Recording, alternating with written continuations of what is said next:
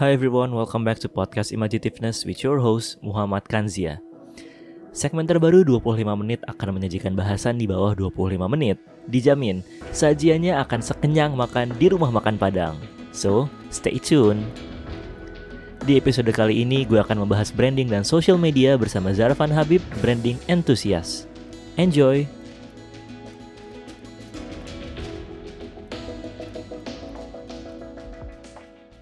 Di episode pertama dari Under 25 Minutes, aku sudah kedatangan seorang branding enthusiast, creative director, dan juga graphic designer. Tiga job desk yang ada dalam satu orang.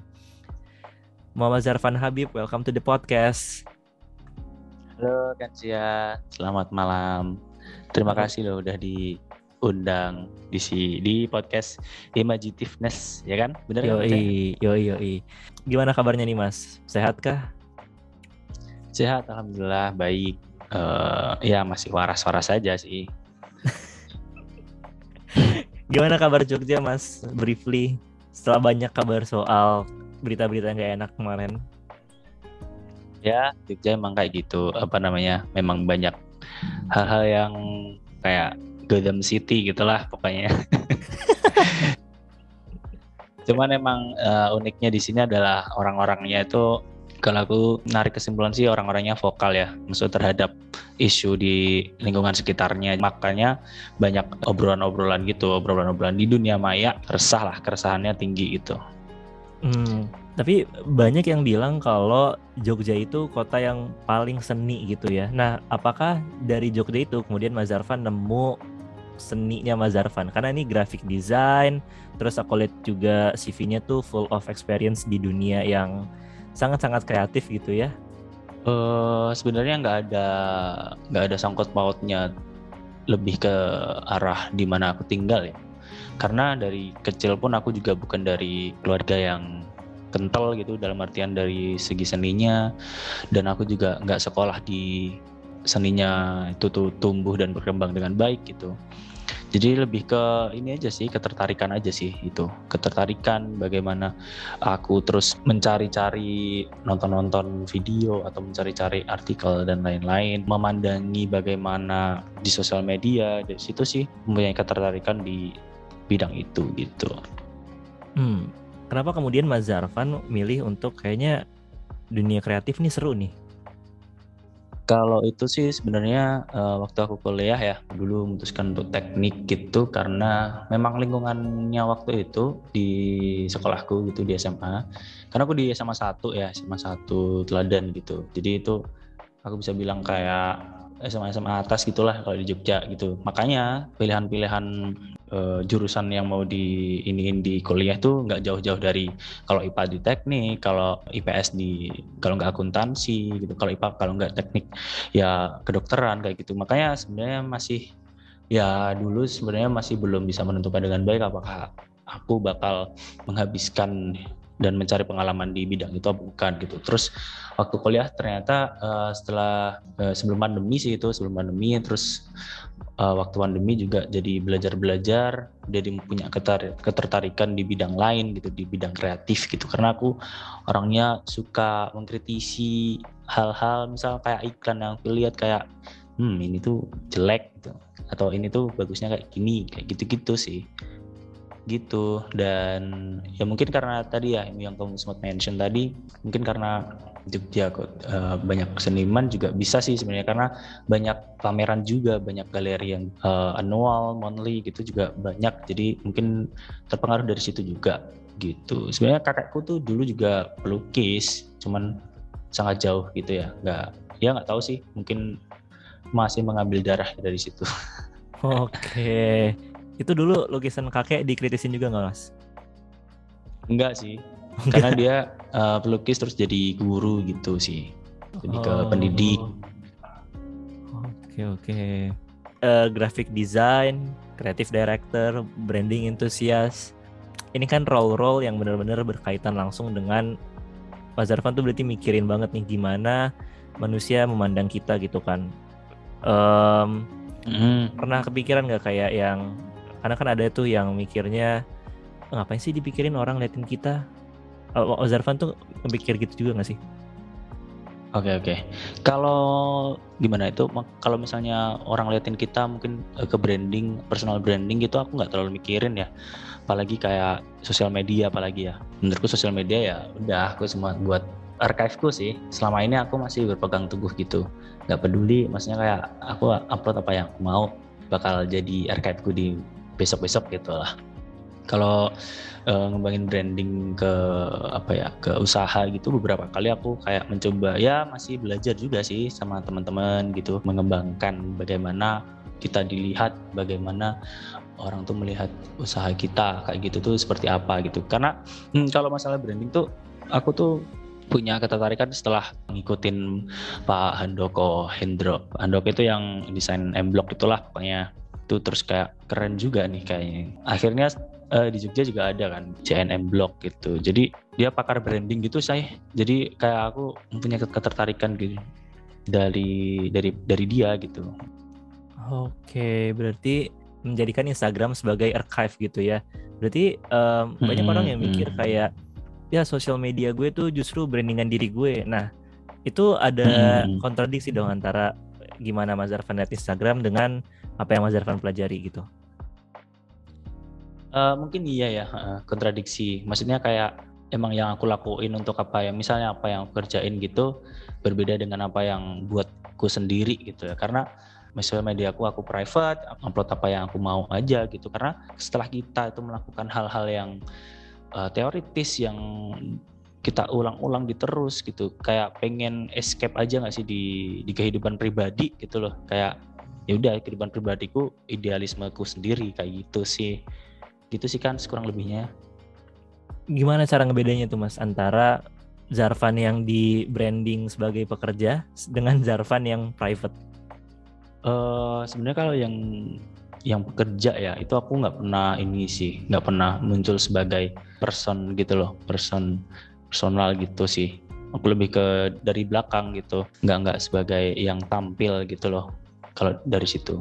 Kalau yang pribadi sih ya ekspresikan aja sih apa yang aku rasakan apa yang pengen aku ceritakan gitu. Makanya di IG ku ya aku uh, upload apa yang foto-foto yang menurutku bagus menurutku yang nggak peduli kayak fitsnya mau nggak estetik kayak orang-orang lah kayak gimana atau kayak gimana gitu. Nggak nggak nggak terlalu memperdulikan itu sih gitu sejak kapan tuh mas berhenti untuk mikirin apa yang orang pikirin tentang diri sendiri? Berhenti untuk memikirkan sebenarnya udah dari dulu aku orangnya kayak gitu sih. Eh, nggak peduli dengan pemikiran orang apa yang kita lakukan tuh aku aku aku nggak nggak bisa nyebutin kan karena menurutku nggak ada perbedaan kontras antara dulu aku seperti ini dan sekarang aku jadi seperti ini tuh agak susah karena kayaknya ya perbedaannya itu uh, grafiknya ya sama gitu loh. Kalaupun turun atau naik tuh nggak langsung berbeda gitu loh. Makanya sulit deh. Kayaknya kayaknya dari dulu aku kayak gitu sih. Gitu. Oke. Okay. jadi emang dari awal tidak terlalu memikirkan meskipun care banget sama branding. Ini satu hal yang unik sih mas. Karena kebanyakan orang mikirin branding tuh mesti mikirnya kayak yang branding diri sendiri tuh gimana ya kayak gitu. Dan ini menurutku uh, agak oh. beda ya dari yang lain gitu menurutku apa ya branding itu kan sebenarnya bagaimana kamu diingat orang kan itu kalau ditarik gitu misalnya kamu nggak ngapa-ngapain nih kan kayak kamu cuman nongkrong aja sama teman-temanmu gitu. Ketika teman-temanmu nongkrong kamu nggak ada terus kayak ada orang ngomongin itu loh kan Zia si tukang apa? gitu. Itu kan sebuah branding kan sebenarnya. Kayak misal si kan Zia si tukang jemput gitu. Itu kan sebuah branding artinya brandingmu adalah si tukang jemput tuh kan kayak gitu sih kalau aku nyebutnya. Jadi uh, brandingan brandinganku bukan bukan yang aku strategikan bukan aku bukan yang aku plan gitu bukan. Tapi kayak uh, bagaimana orang bisa mengambil menarik kesimpulan dari apa yang aku lakukan dengan apa ya aku bisa bilangnya idealisme idealisme aku gitu loh. Misalnya aku ngupload kayak gini kok bentuknya aku nguploadnya kayak gini terus gitu. Uh, kalau dalam case sosial media ya kok nguploadnya kayak gini terus gitu. Berarti aku kalau ditarik kesimpulan misal orang lain memandang aku tuh sebagai kayak gini gitu. Kalau misalnya aku ketemu orang misalnya aku ngejokes atau aku sebagai orang yang suka uh, bercanda gitu nanti brandinganku jadi ke situ gitu. Gitu sih. Dan itu aku lakukan bukan yang kayak aku plan oke aku harus kayak gini. Bukan sih. Aku melakukan apa yang aku sukain dulu sih pertama kayak gitu. Hmm yep yep yep oke ini udah seru banget nih karena udah masuk ke branding. Berarti branding tuh sesuatu yang dibentuk ya mas? Bukan sesuatu yang diberikan orang lain. Apa apa bedanya antara branding dengan reputasi misalnya? Mungkin ada dua ya. Aku juga nggak sepro itu ya nggak se advance itu. Cuman gini lah uh, kayak tadi di awal sih mungkin ya kamu mention misal Jogja banyak eh, hal-hal uh, negatif gitu yang diberitakan itu kan kamu bisa sebenarnya kamu sendiri bisa menarik kesimpulan gitu. Ini Jogja tuh kota apa sih kayak gitu? Kota yang misalnya banyak seniman oh berarti seni banget nih kotanya kayak gitu kan. Kalau enggak yang tadi misalnya banyak kliteh dan lain-lain gitu. Oh ini kotanya sangat berandal sekali misalnya kayak gitu. Itu kan hal yang tumbuh dan berkembang dengan sendirinya gitu kan. Bukan hal yang kita ciptakan kita rencanakan gitu loh. Cuman emang ada yang ada memang yang di plan juga ada yang ada yang direncanakan juga gitu itu sih mungkin lebih ke pengaruhnya lebih ke ini ya lebih ke prosesnya ya waktu prosesnya gitu mungkin kalau misalnya di plan dengan baik itu akan lebih cepat orang mengingatnya gitu itu sih kalau aku mendefinisikan ya Oke, tapi apa sih mas yang bikin branding itu tuh muncul di top of mind orang-orang gitu? Apa yang bikin orang tuh diinget sesuai dengan brandingnya dia? Hmm, menurutku kena dulu ya ke orang. Jadi kan orang audiens itu orang-orang sekitar orang luar tuh bakal mengingat apa yang dia tuh relate dulu ya. Dia relate dia punya ketertarikan gitu. Kalau misalnya nggak punya ketertarikan nggak bakal uh, nengok sih ke situ. Jadi kalau misalnya dari sisi brand gitu mungkin memang setiap brand itu punya pasarnya sendiri sih gitu. Kayak misal Uh, misal kayak coffee shop gitu ya, misal coffee shop oke, okay, ini coffee shop yang misalnya kita bagi sebagai kelas gitu, kelas menengah ke atas, kelas menengah ke bawah gitu, kan mereka bakal punya brandingan sendiri, bagaimana penataan, misal penataan coffee shopnya ataupun harganya gitu, yang pasti terus dari orang-orang yang datang ke sana gitu, oh kita bisa udah tahu gitu kayak kalau ini kalau dibagi kelas coffee shopnya kelas ini deh gitu, bukan yang kayak harganya mahal gitu bukan yang produknya tuh premium bukan kayak gitu kan. Itu sebenarnya udah kelihatan nggak sih kayak gitu-gitu? Hmm, hmm. kalau uh, gitu-gitu sih.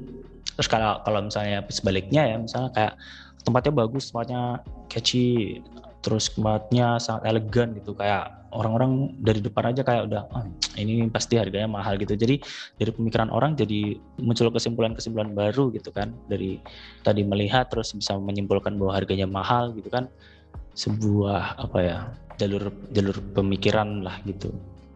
Gimana aku ngomongnya? Oke. Berarti uh, memang frasa don't judge the book by the cover tuh salah ya mas?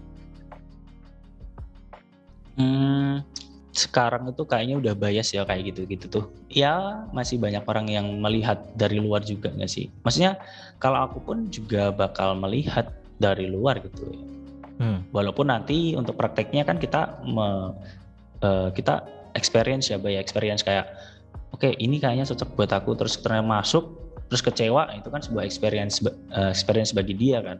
Mungkin nanti di ke depannya dia nggak bakal keulang lagi kayak gitu-gitu sih.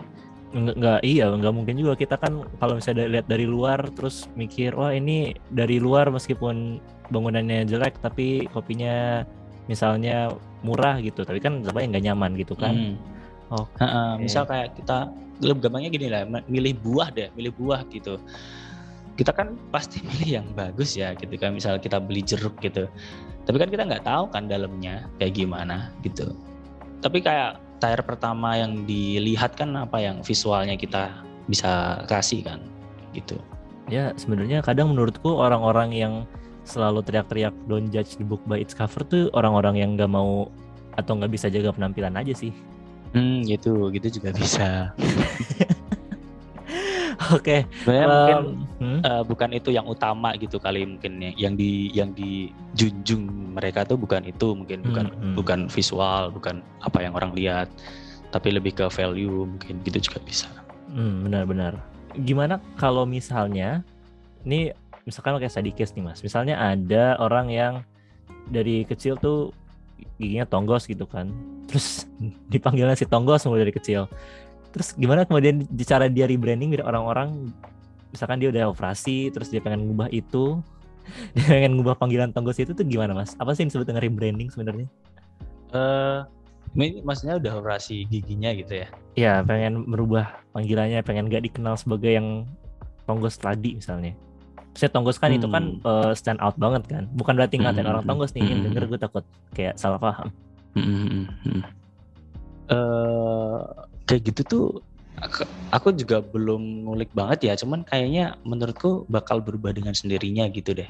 Maksudnya kayak kita bisa lihat sih, misal kayak misal ada artis gitu yang dulunya misal alay gitu, terus dia berubah. Oh misalnya Justin Bieber deh, Justin Bieber tuh dulu uh, pakaiannya kayak gitu ungu-ungu, ungu-ungu Yankee gitu. Dia sempet kayak ber- uh, vakum gitu kan kalau nggak salah. Terus dia rebranding jadi diri yang keren tatoan maskulin gitu kan. Eh ya karena lebih apa ya lebih menampilkan apa yang sekarang dia ada sih. Karena karena itu kayaknya masih kekanak-kanakan gitu sih kalau misalnya in case-nya masih menganggap hal lalu sebagai yang sekarang gitu menurutku ya masih kayak sekarang tuh udah berubah gitu bukan bukan yang kayak dulu gitu Hmm. menjawab nggak juga bingung deh So what makes a good rebranding adalah gimana kemudian kita benar-benar mengubah itu yang branding awalnya kita dari awal itu mas.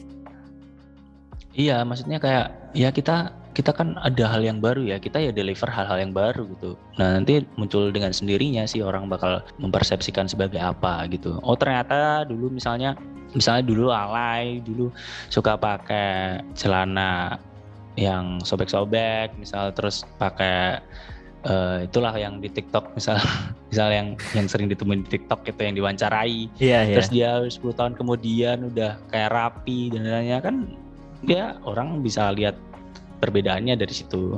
Dan dia ngapain ngepost ngapain mengekspos apa yang dia lakukan dulu gitu kalau misalnya dia udah berubah gitu. Itu sih.